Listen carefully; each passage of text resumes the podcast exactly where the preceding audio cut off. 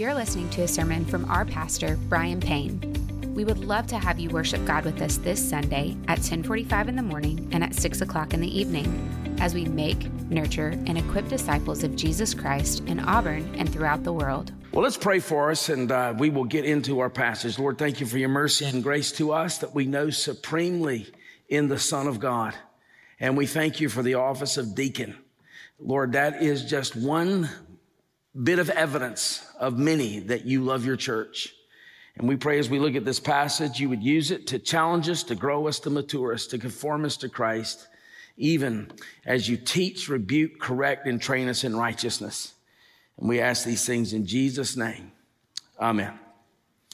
D.A. Carson, the, the great New Testament scholar, was once asked, Do you ever say to a young Christian, uh, do you want to know what Christianity is like?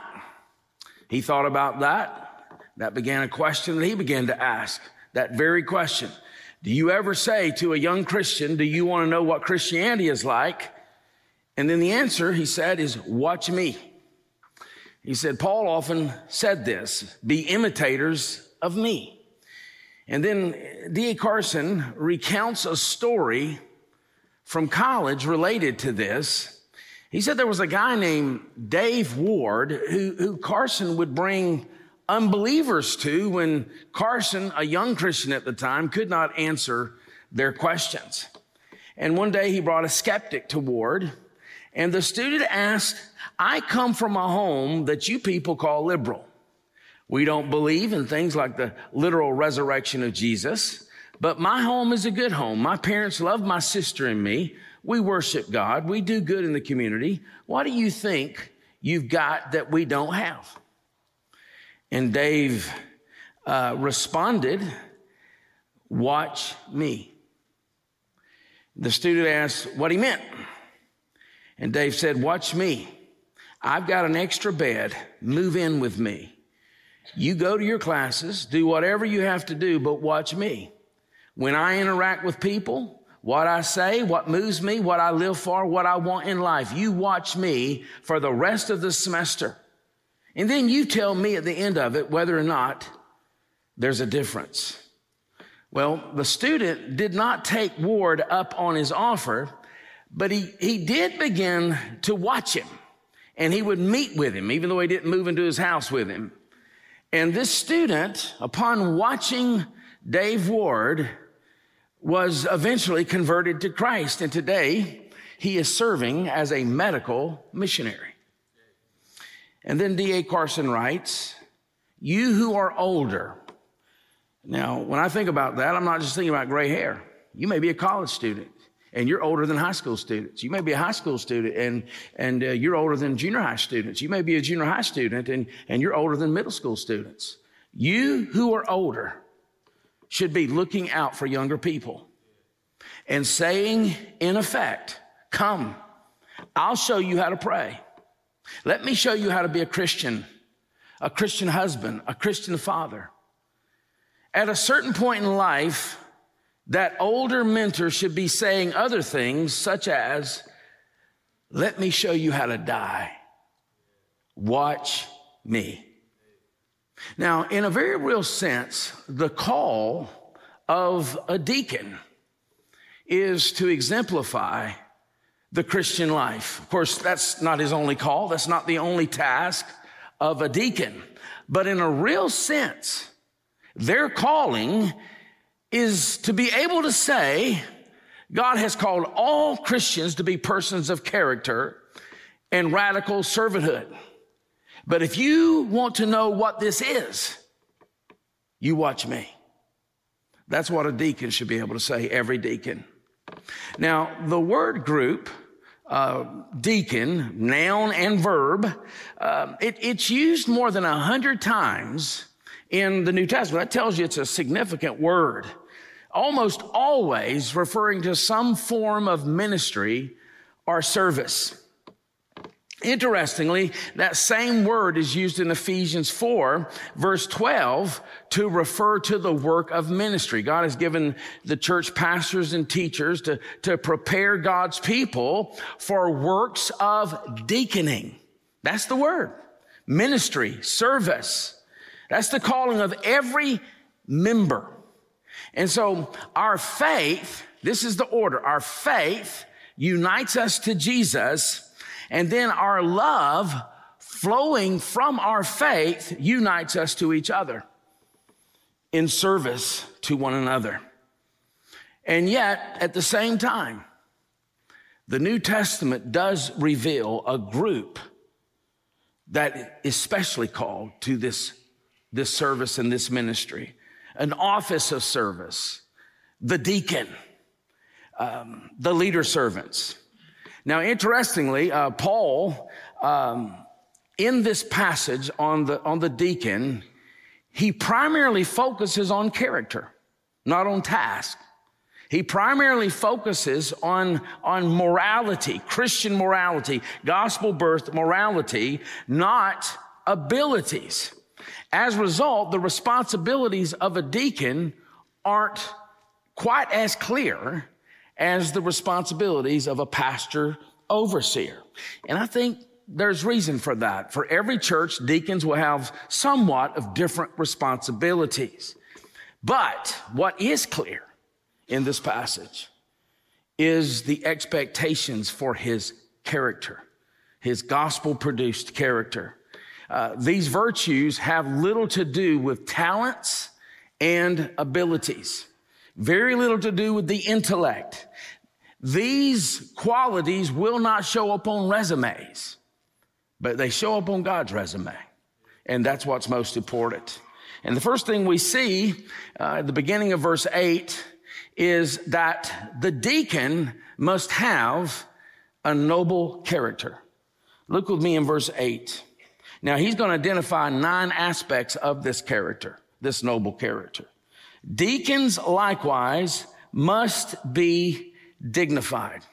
Now I want you to note the word likewise. Paul has just described the overseer. Now, who is the overseer? Your, uh, your translation reads overseer, and Monty's translation reads bishop. Um, that word is referring to the pastor. There's only two offices in the church, the deacon and the pastor. And so the word elder, the word pastor, the word overseer all refer to the same office. Different highlights. Each term uh, emphasizes different aspects of that office. But there's one office of pastor overseer and elder. And so in 1 Timothy 3 verses 1 to 7, he describes what an overseer should look like. Essentially, he must be noble in his character. He must be above reproach. And then he says here, likewise. And so likewise, the office of the deacon requires the same type of person. What that tells us is the deacon is to be as spiritually mature as the pastor. In some churches, the deacon is minor leagues until you can really hit the ball and then you get promoted to the major leagues.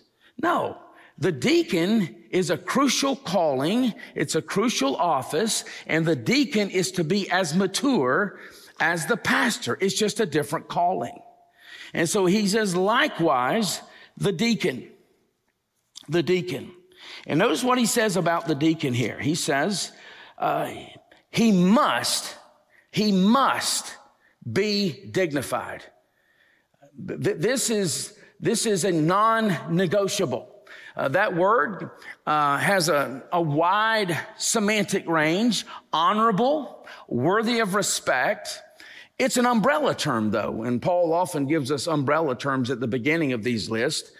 It occurs four times in the New Testament here. And then we, we read about the, the deacon's wife, who's also to be dignified, uh, dignified. In Titus 2, 2, older men are to be dignified. And then in Philippians 4, verse 8, Paul says we are to meditate on those things um, of, of, with dignity and, and those things that are dignified. Um, and, and with regard to that last point, thinking about these things, um, can be helped by seeing it embodied with the deacon. And so he must be dignified. Secondly, this deacon must not be double tongued. Now, again, I want you to notice the word must, must be. That's a present tense verb, which tells us this, this is, this describes the man at all times. Uh, this man doesn't go on vacation with regard to his character. Uh, there's no sabbaticals with regard to his character. He must be dignified at all times. He must not be double tongued. Now, this is the only place in, in the New Testament that that word is used, double tongue. What does it mean? Um, it's a person who isn't saying one thing to this person or, or this group and another thing to this person or this group. You can trust this about leadership. Uh, one person or one group has ideas about what should be done, and another person in another group has conflicting ideas about what should be done. That is an, a, a, a scenario that is often repeated. And it's easy to be tempted to want to say one thing to this person or this group to appease them and to say another thing to this person and this group to appease them. But in the long run, that doesn't work. That does not work. And so this deacon knows that when decisions are made, when direction is taken, there will be naysayers. But he doesn't compromise because he's not double tongued. And the reason this is so crucial is that God intends deacons to be problem solvers. That's one of their roles in the church. They are often entrusted with private matters in the church. They must not, as a result, be double tongued. Third, and we'll put these two together because I think Paul intends them to be together, not addicted to wine, forth, not nor greedy for dishonest gain. He's not to be drunk on wine or money. So let's look at this. Not addicted to much wine. Well, a man who is addicted to anything, including wine, is under the dominion of something that's not King Jesus. And so whatever he is addicted to is his functional king and his functional savior. That's why a man, a deacon, cannot be addicted to anything, including wine, nor greedy for dishonest gain. In other words, if, if, if you're addicted to anything, Jesus is not your king. Whatever you're addicted to is. And then not greedy for dishonest gain. Historically, deacons have handled the money. It's not always that the case in, in, in churches, but historically that's been the case. And in Hebrews 13, 5, keep your life free from the love of money and then he gives us the prescription on how to do that. Be content with what you have, for he has said, I will never leave you nor forsake you. The writer of Hebrews gives us the anecdote or the, the prescription on how to be free from the love of money. Be content in your God. And so the man who is greedy for, for gain, uh, greedy for dishonest gain, clearly is not content in the living God. Of course, this contentment in God requires the fifth quality. That brings us to verse 9. They must hold the mystery of the faith with a clear conscience. In other words, he is sound in faith and life.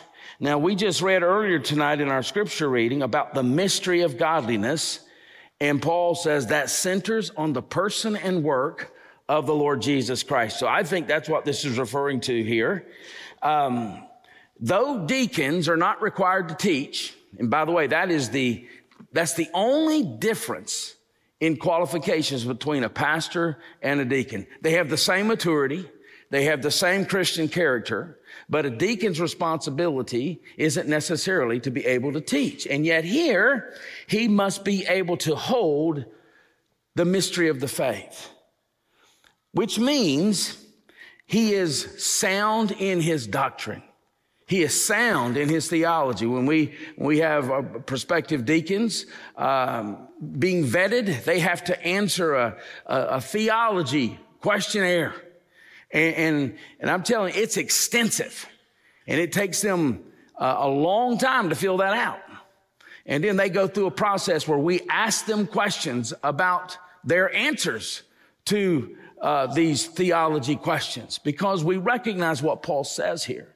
Now, why, if they don't have to be able to teach, why do they need to be sound in their doctrine?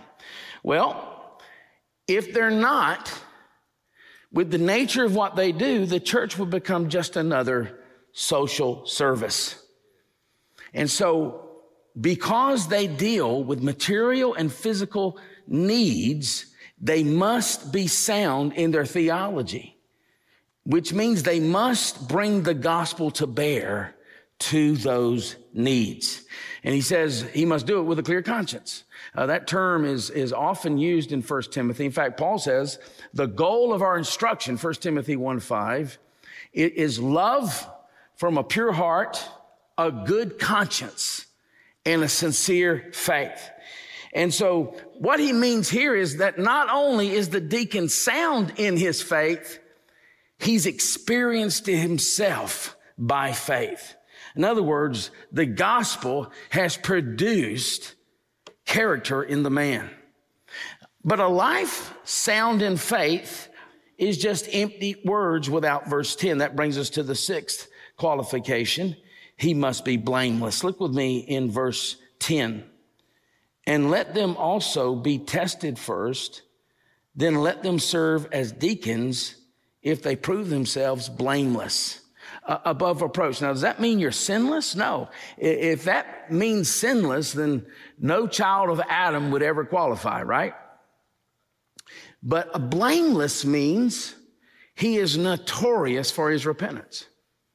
He keeps a short account with God. He keeps a short account with man. Um, people know him by his repentance. They know him that, that this person, there's nothing uh, that you could grab hold of and, and, and bring any kind of disrepute to the church or to his family. And so this man is, blameless. Uh, but notice this language of testing. Um, let also be tested first. What does he mean by that? Well, as people are serving, as men are serving, there is an evaluation that is taking place that he may not even realize. And so you don't start serving once you become a deacon. You become a deacon because you've been tested in, in serving. Uh, so it's kind of like a um, on the job evaluation that's taking place. In fact, a survey of that word servant or, or service or serve reveals that all Christians are deacons in one sense. Let me give you just a couple of texts. John 12, verse 26. If anyone serves me, let me give you the literal there. If anyone deacons me, he must follow me. And where I am, there will be my servant, my deacon, be also. If anyone serves, that is, deacons me, the Father will honor him. Or Matthew 23, verse 11, the greatest among you shall be your deacon, servant. And so all of us have been called to be deacons in one sense, but this is referring to the office. Some, upon testing, should become official deacons. That, that's a servant who is found to be blameless in his character and in his service. That's why we are recognizing Sam tonight. Um, but not only him, his wife. Look with me in verse 11. This is the seventh quality. This man must have a godly wife. Verse 11.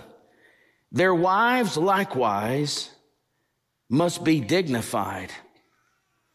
Now he's going to give four character qualities for the wife she must be dignified. That's the same word is found in verse 8. Note again, it says, and not slanderers. Wow. So the wife may be privy to some things that other women in the church are not privy to. And, and that can create attitudes in the wife if she is not dignified in her character. Slander clearly was a real issue at the church of Ephesus among the deacons' wives. And so Paul says a deacon's wife cannot be a slanderer. Uh, she cannot be known by her tongue in that way. Or, or the man himself is not qualified. She must be sober minded. Um, that is, she's temperate. Uh, she's self-controlled. She, she doesn't have a short temper. She's balanced in her judgment. She's free from debilitating excesses. And finally, faithful in all things. What does that mean? Faithful in every relationship, faithful in every sphere of life.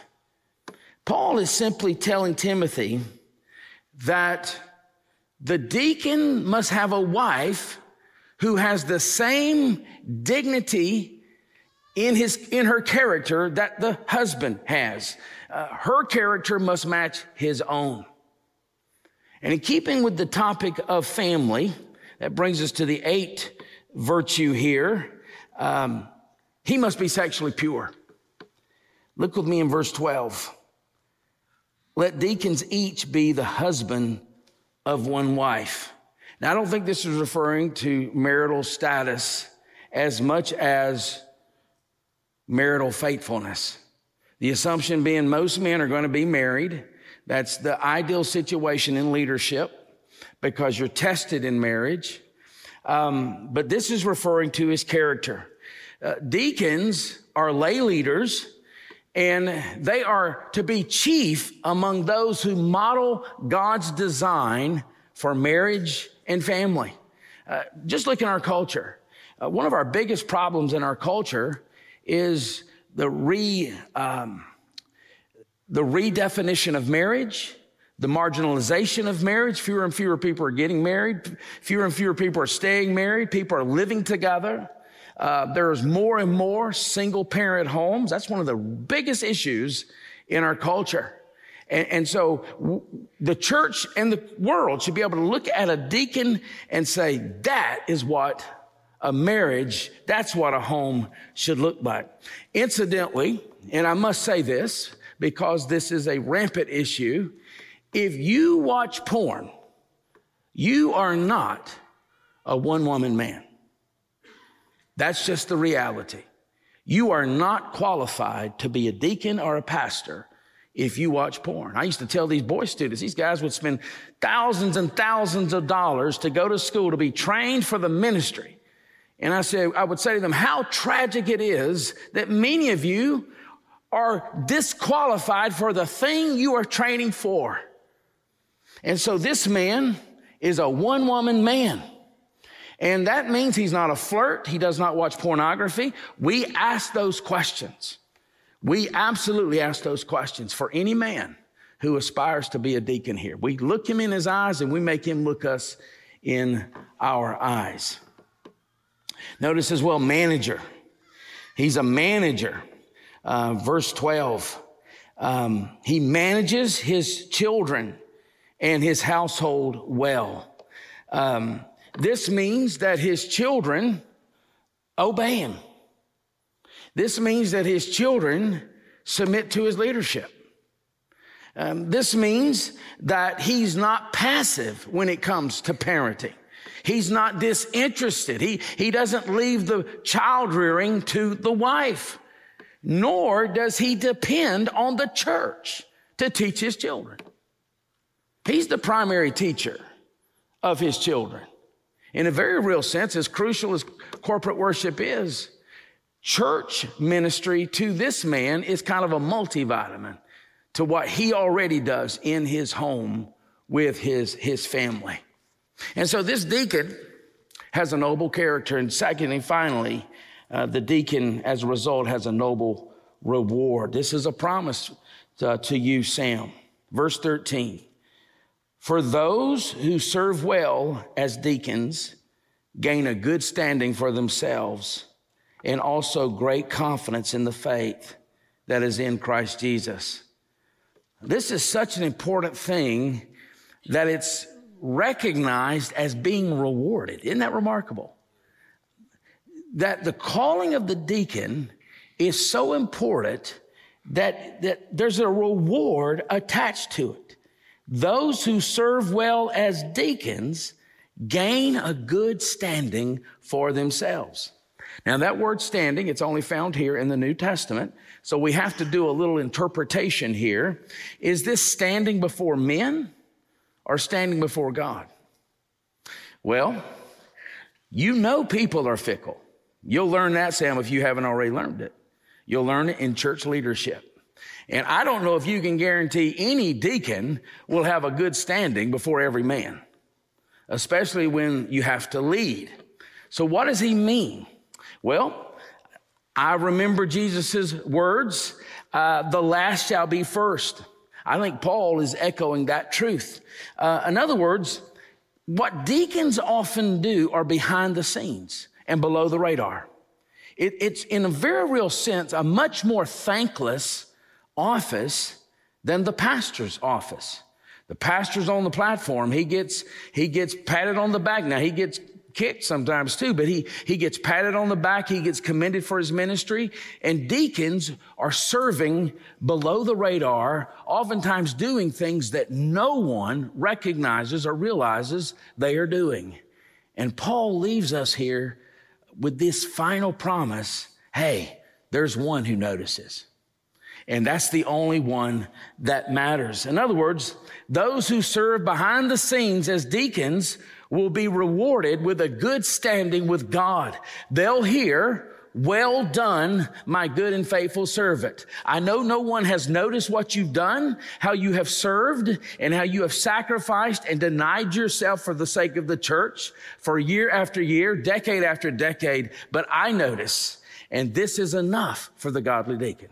That commendation is enough for the man who has a dignified character. And notice they will have great confidence in the faith that is in Christ that is great assurance, great courage, boldness, and freedom comes with this kind of life of self-denial where you receive very few pats on the back and yet God's commendation is enough. Well, let's close this out.